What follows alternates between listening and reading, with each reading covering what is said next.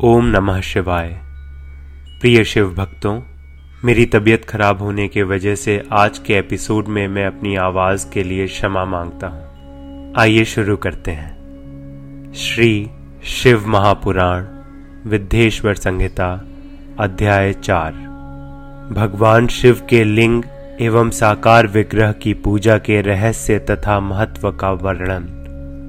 सूत जी कहते हैं, शौनक जो श्रवण, कीर्तन और मनन, इन तीनों साधनों के अनुष्ठान में समर्थ न हो, वह भगवान शंकर के लिंग एवं मूर्ति की स्थापना करके नित्य उसकी पूजा करे तो संसार सागर से पार हो सकता है। वचना अथवा छल न करते हुए अपनी शक्ति के अनुसार धनराशि ले जाए और उसे शिवलिंग अथवा शिव मूर्ति की सेवा के लिए अर्पित कर दे। साथ ही निरंतर उस लिंग एवं मूर्ति की पूजा भी करे। उसके लिए भक्ति भाव से मंडप, गोपुर, तीर्थ, मठ एवं क्षेत्र की स्थापना करे तथा उत्सव रचाए। वस्त्र, गंध, पुष्प, धूप, दीप तथा पुआ और शाक आदि व्यंजनों से युक्त भांति भांति के भक्ष्य भोजन अन्न नैवेद्य के रूप में समर्पित करे। छत्र, ध्वजा, व्यजन, चामर तथा अन्य अंगों सहित राजोपचार की भांति सब सामान भगवान शिव के लिंग एवं मूर्ति को चढ़ाए। प्रदक्षिणा, नमस्कार तथा यथाशक्ति जप करे।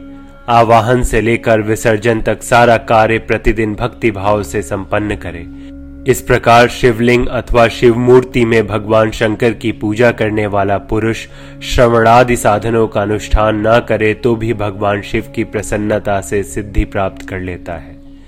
पहले के बहुत से महात्मा पुरुष लिंग तथा शिव मूर्ति की पूजा करने मात्र से भवबंधन से मुक्त हो चुके हैं। ऋषियों ने पूछा, मूर्ति में ही सर्वत्र देवताओं की पूजा होती है, लिंग में नहीं? परंतु भगवान शिव की पूजा सब जगह मूर्ति में और लिंग में भी क्यों की जाती है? सूत जी ने कहा, मुनीश्वरों, तुम्हारा यह प्रश्न तो बड़ा ही पवित्र और अत्यंत अद्भुत है। इस विषय में महादेव जी ही वक्ता हो सकते हैं। दूसरा कोई पुरुष कभी और कहीं भी इसका प्रतिपादन नहीं कर सकता। इस प्रश्न के समाधान के लिए भगवान शिव ने जो कुछ कहा है और उसे मैंने गुरु जी के मुख से जिस प्रकार सुना है, उसी तरह क्रमशः वर्णन करूँगा। एकमात्र भगवान शिव ही ब्रह्म रूप होने के कारण निष्कल, निराकार कहे गए हैं। रूपवान होने के कारण उन्हें सकल भी कहा गया है। इसलिए वे सकल और निष्कल दोनों हैं। शिव के निष्कल, निराकार होने के कारण ही उनकी पूजा का आधारभूत लिंग भी निराकार ही प्राप्त हुआ है। अर्थात शिवलिंग शिव के निराकार स्वरूप का प्रतीक है।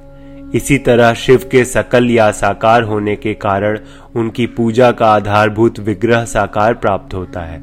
अर्थात शिव का साकार विग्रह उनके साकार स्वरूप का प्रतीक होता है।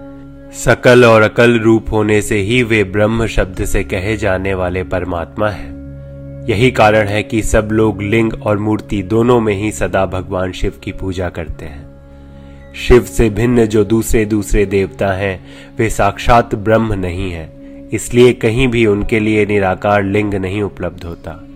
पूर्व काल में बुद्धिमान ब्रह्मपुत्र सनत कुमार मुनि ने मंदराचल पर्वत पर नंदिकेश्वर से इसी प्रकार का प्रश्न किया था। सनत कुमार बोले, भगवान, शिव से भिन्न जो देवता हैं, उन सबकी पूजा के लिए सर्वत्र प्रायः मूर्ति मात्र ही अधिक संख्या में देखा और सुना जाता है। केवल भगवान शिव की ही पूजा में लिंग और मूर्ति दोनों का उपयोग देखने में आता है।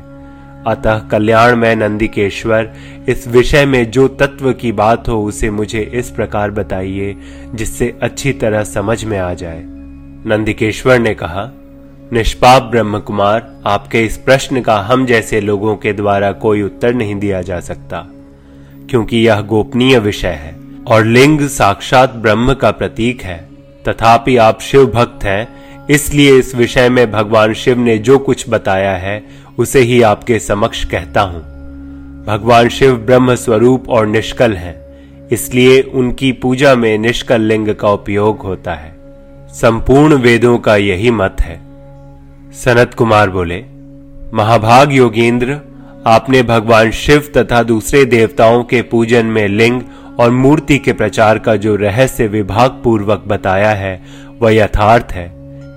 इसलिए लिंग और मूर्ति आदि की उत्पत्ति का जो उत्तम वृतांत है, उसी को मैं इस समय सुनना चाहता हूँ। लिंग के प्राकट्य का रहस्य सूचित करने वाले प्रसंग मुझे सुनाइए। इसके उत्तर में नंदिकेश्वर ने भगवान महादेव के निष्कल स्वरूप लिंग के आविर्भाव का प्रसंग सुनाना आरंभ किया। उन्होंने ब्रह्मा तथा विष्णु के विवाद, देवताओं की व्याकुलता एवं चिंता, देवताओं का दिव्य कैलाश शिखर पर गमन, उनके द्वारा चंद्रशेखर महादेव का स्तवन, देवताओं से प्रेरित हुए महादेव जी का ब्रह्मा और विष्णु के विवाद स्थल में आगमन, तथा दोनों के बीच में निष्कल आदि अंत रहित भीषण अग्नि स्तंभ के रूप में उनका आविर्भाव आदि प्रसंगों की कथा कही। तदनंतर श्री ब्रह्मा और विष्णु दोनों के द्वारा उस ज्योतिर्मय स्तंभ की ऊंचाई और गहराई का था लेने की चेष्टा एवं केतकी पुष्प के शाप वरदान आदि के प्रसंग भी सुनाए।